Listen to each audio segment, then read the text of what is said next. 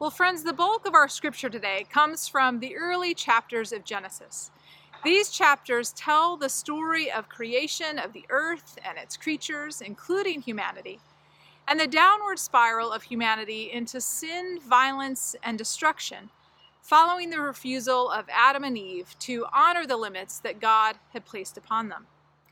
We usually hear the stories of Adam and Eve, of Cain and Abel, of Noah and his family as separate tales, but today we're going to trace the story as a single narrative of creation and destruction, of alienation and restoration, and of the fateful choices that each generation faces in its own time. We pick up the story this morning following the expulsion of the first couple from the Garden of Eden. Our translations today are from the Common English Bible. So let us listen for the Word of God. A reading from the book of Genesis, chapter 4, verses 1 to 12, and 15b to 16. The man Adam knew his wife Eve intimately. She became pregnant and gave birth to Cain. She gave birth a second time to Cain's brother Abel. Abel cared for the flocks, and Cain farmed the fertile land. Sometime later, Cain presented an offering to the Lord from the land's crops, while Abel presented his flock's oldest offspring with their fat. The Lord looked favorably on Abel and his sacrifice, but didn't look favorably on Cain and his sacrifice. Cain became very angry and looked resentful. The Lord said to Cain, "Why are you angry? And why do you look so resentful? If you do the right thing, won't you be accepted? But if you don't do the right thing, sin will be waiting at the door ready to strike. It will entice you, but you must rule over it." Cain said to his brother Abel, "Let's go out to the field."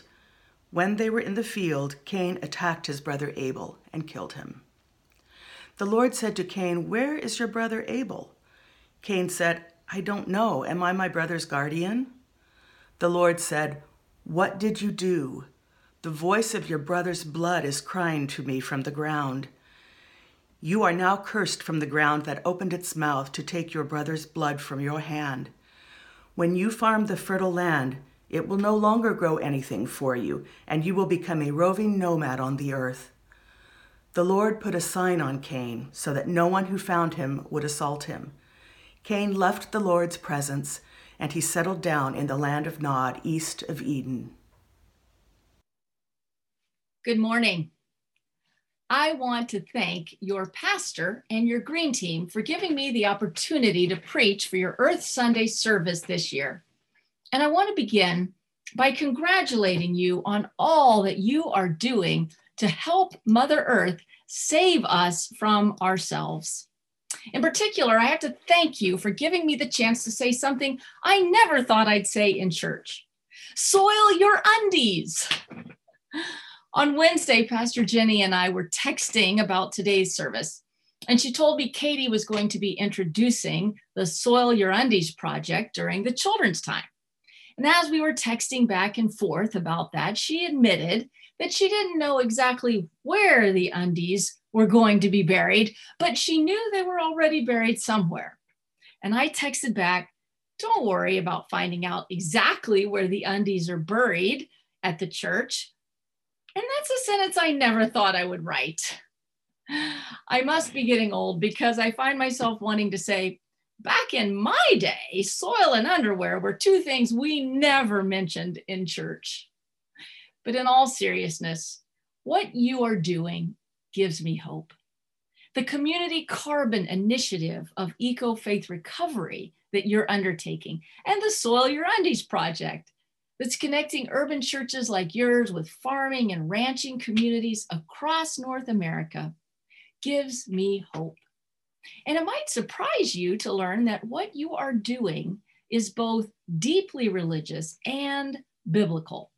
In fact, it's faithful to the first command God gave human beings in the second creation story.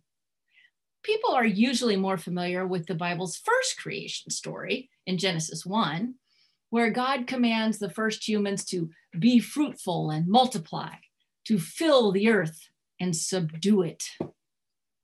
But despite their ordering in our Bible, the very different creation story that we get in Genesis 2 actually comes from a much older strand of the Hebrew tradition. And though it sounds kind of like a folk tale, it's much more profound than that. The Common English Bible translation renders the Hebrew in Genesis chapter 2, verse 15 this way. The Lord God took the human and settled him in the Garden of Eden to farm it and to take care of it.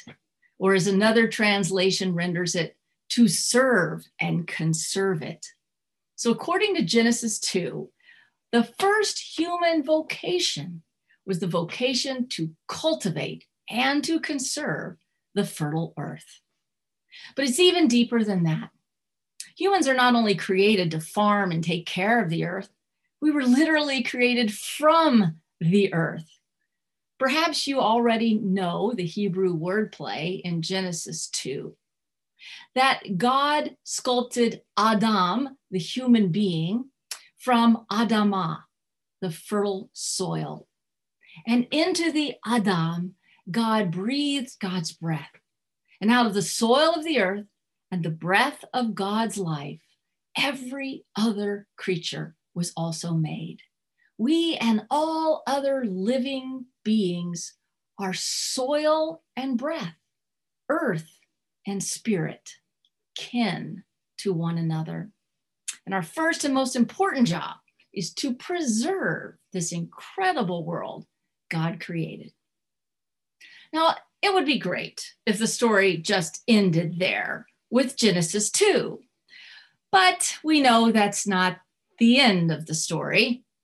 We know that when the first human beings were not willing or able to honor the limit God placed on them and transgressed by eating the forbidden fruit, they lost the garden. They lost their paradise home. And worse yet, they found that their job had gotten a lot harder. The soil would no longer produce for them as easily as it had before. Now, pleasurable work had become hard labor. And perhaps worse still, enmity and jealousy and alienation between Adam, the first human, and Eve, the woman who in this story was created from Adam's side, had intruded into their relationship. And relationships between people, between humans and animals, and even between humans and God were all broken, alienated, and disturbed. The scripture passage that we just heard about Cain's murderous jealousy and fatal attack on his brother Abel alerts us to the fact that almost from our beginnings, humans have struggled with the dilemmas that still plague us: violence, othering, and destruction of our life-giving earth. So it's no surprise that our world is still full of Cains and Abels, of perpetrators and victims, oppressors and oppressed. The developments that have gripped us all this week in the George Floyd murder trial, and thank God they got it right this time, and in the unbearably frequent news of more police killings of Black children and adults, are evidence that we still dwell east of Eden, in exile from the paradise God intended for us to enjoy and preserve. But what's often been hidden and is only now becoming clear is that our problems with human injustice and oppression and our problems with ecological destruction are inseparably linked. The biblical writers knew what has taken modern people centuries to rediscover: harm people and you harm the earth. Wound the earth and humans bleed. Did you realize that earth herself is a character in the Bible, especially in these first chapters of Genesis? Adamah, the earth, is not just a source and a resource for life. Adamah herself is a living being who responds to human action. As our indigenous elders have been trying to teach us, Adamah truly is our Mother Earth. Let's take a look at the story we just heard from Genesis 4. Did you notice what God says to Cain when he denies killing his brother? What did you do? God demands. The voice of your brother's blood is crying to me from the ground. You are now cursed from the ground that opened its mouth to take your brother's blood from your hand. And because Cain violated the earth in this way, God banishes Cain entirely from the fertile soil. The earth will no longer produce anything for him. And he is driven into what we might today call a completely barren desert that's lost all of its topsoil. And notice Cain's response. My punishment is more than I can bear. Now that you've driven me away from the fertile land and I am hidden from your presence, I'm going to become a roving nomad on the earth. You see, when Cain loses his connection with the soil, he also loses his connection with God. Isn't that amazing? The biblical writers knew what we're just rediscovering, that God's presence fills, indwells the living earth. And when we destroy the earth, we are alienating ourselves from our Creator God. And of course, that is exactly what we're doing. I don't need to cite all the facts and figures to you. I know that you know we are shredding the life systems of our planet more rapidly than they can repair themselves. You know that our time is running out to prevent catastrophic climate change and species extinctions. What you and I need now is not more facts. We need hope and a way out, a way forward into a different future, and perhaps a way back to reclaim our God-given vocation to take care of our earth and to live in harmony with all living beings. Excerpts from Genesis, chapters 4 to 8. Cain built a city and named the city after his son Enoch. Irad was born to Enoch. Irad fathered Mehujael. Mehujael fathered Methushael, and Methushael fathered Lamech.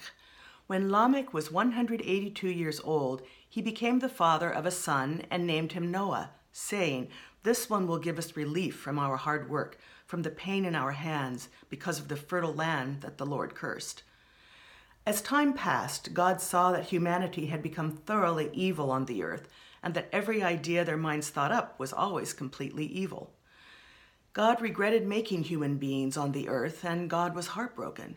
So the Lord said, "I will wipe off of the land the human race that I've created, from human beings to livestock, to the crawling things, to the birds in the skies, because I regret I ever made them." But as for Noah, the Lord approved of him. And God said to Noah, "I am now bringing the floodwaters over the earth to destroy everything under the sky that breathes. But I will set up my covenant with you. You will go into the ark together with your sons, your wife, and your sons' wives. From all living things, from all creatures, you are to bring a pair into the ark and keep them alive." Noah did everything exactly as God commanded him. The floodwaters covered the earth for 40 days. After the flood subsided, God spoke to Noah, "Go out of the ark with your family. Bring out with you all the animals of every kind, so that they may populate the earth, be fertile, and multiply on the earth." So Noah and his family went out of the ark. All the animals, all the birds, and everything crawling on the ground came out of the ark by their families. Noah built an altar to the Lord. He took some of the clean large animals and some of the clean birds and placed entirely burned offerings on the altar. God smelled the pleasing scent and thought, "I will not curse the fertile land anymore because of human beings, since the ideas of the human mind are evil from their youth. I will never again destroy every living thing as I have done.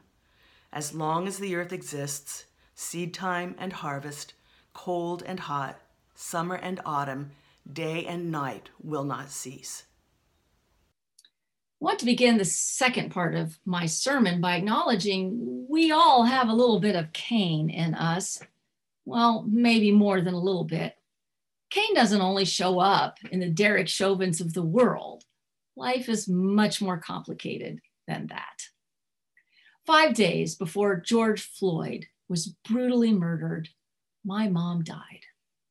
Thank God I was able to be with her in her last days. So I was in her home in Houston, still reeling from her death, when the news broke about George Floyd. I vividly remember this moment when I was standing in the kitchen, watching the news coverage, torn between the need to absorb this national tragedy and the desire to just retreat into my own cocoon of private grief. And I was in the middle of going through some things in my mom's kitchen and beginning to think about what I would keep and what I would let go of. And at one point in the aftermath of this horrific news about George Floyd, I opened a cabinet and I found my mom's commemorative glasses, drinking glasses, of the 1893 Cherokee Strip Run. Now, if you haven't heard of it, the Cherokee Strip Run was the largest and most famous land race ever held in the US, when over 8 million acres that had been Cherokee Nation territory was opened to white settlement, paving the way for the state of Oklahoma. Well, both of my mother's grandfathers participated in the Cherokee Strip Run, and they carved out farms from the prairie soil. Not only were the Cherokees robbed of their land through this land run, but 40 years later, farming practices of white settlers like my great-grandparents brought about the greatest environmental disaster in US history, the Dust Bowl. Staring at those drinking glasses reminded me that my own family was intimately involved in the systems of white supremacy that we are still fighting to this day. You don't have to look far to find a Cain in your family closet. But here's the good news. We all have Noah in our heart and history too. Noah, the first promise keeper, the first one God calls righteous, the first one who truly fulfills humanity's God-given vocation to serve and conserve the earth and all its life forms. The story of Noah and the ark of life that survived the great flood reminds us that God never gives up on God's creation. And the revival of life on a destroyed planet reminds us that the earth's resilience and God's faithfulness can save us yet again, but only if we step up and partner with God and Mother Earth and pick up Noah's mantle to keep the ark of life afloat. Well, did you notice that when Noah was born, he was named Noah because through him, God would relieve the earth from its primeval curse, because the name Noah means to bring relief. God makes good on that promise after the flood, when he receives Noah's offering and makes the rainbow covenant with the whole creation, promising never again to destroy the earth. So God and the earth are doing their part. But in this new Anthropocene epoch that scientists tell us we're entering, when humans have become as powerful as a geological or cosmic force, Mother Earth needs new Noahs to help her help us. And one way we can help is to go all the way back to our first vocation to serve the soil. Soil. Oh, what we are learning about the soil. You know, I learned from the Natural Resources Conservation Service webpage, which sponsors the Soil Your Undies initiative, that in 1 teaspoon of soil, there are more microbes than all the human beings that live on the planet. 1 teaspoon of healthy soil. The soil is not just the stuff we walk on or even the stuff we plant crops in. The soil is alive. And if we just stop destroying it, it has the power to save us from ourselves. Soil itself has the power to store massive amounts of carbon, to draw greenhouse gases down out of the atmosphere and significantly slow global warming. But we have to act fast. According to the United Nations, we will lose all our fertile topsoil within 60 years if we continue with business as usual. That's 60 more harvests, folks. But we have time if we act now to reverse these trends. Best news I can give you today is that it is not yet too late. So in closing, I want to share with you a story from a film I highly recommend that you watch. It's called Kiss the Ground, and you can find it on Netflix. One story in that film completely blew me away. It's a story of a scientist named John Liu, who was invited to partner with Chinese scientists and peasants to restore the Loess Plateau, the cradle of Chinese civilization. By 1994, it was the most eroded place on Earth, a truly lifeless moonscape. But they got to work using soil restoration practices, and by 2009, it was transformed.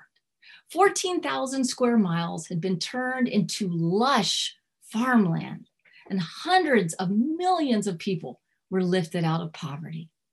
Watch the film. You have to see it to believe it. And in the film, Liu says, human beings emerged in paradise.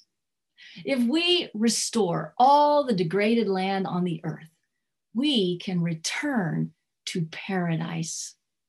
If we start now to build a restoration economy, a regeneration economy, this is the way forward. To see a stream return and flow, to bring back these fertile flows, to see biodiversity return to a place that was completely devastated, this is where everyone can find tremendous satisfaction. John Liu is a modern-day Noah.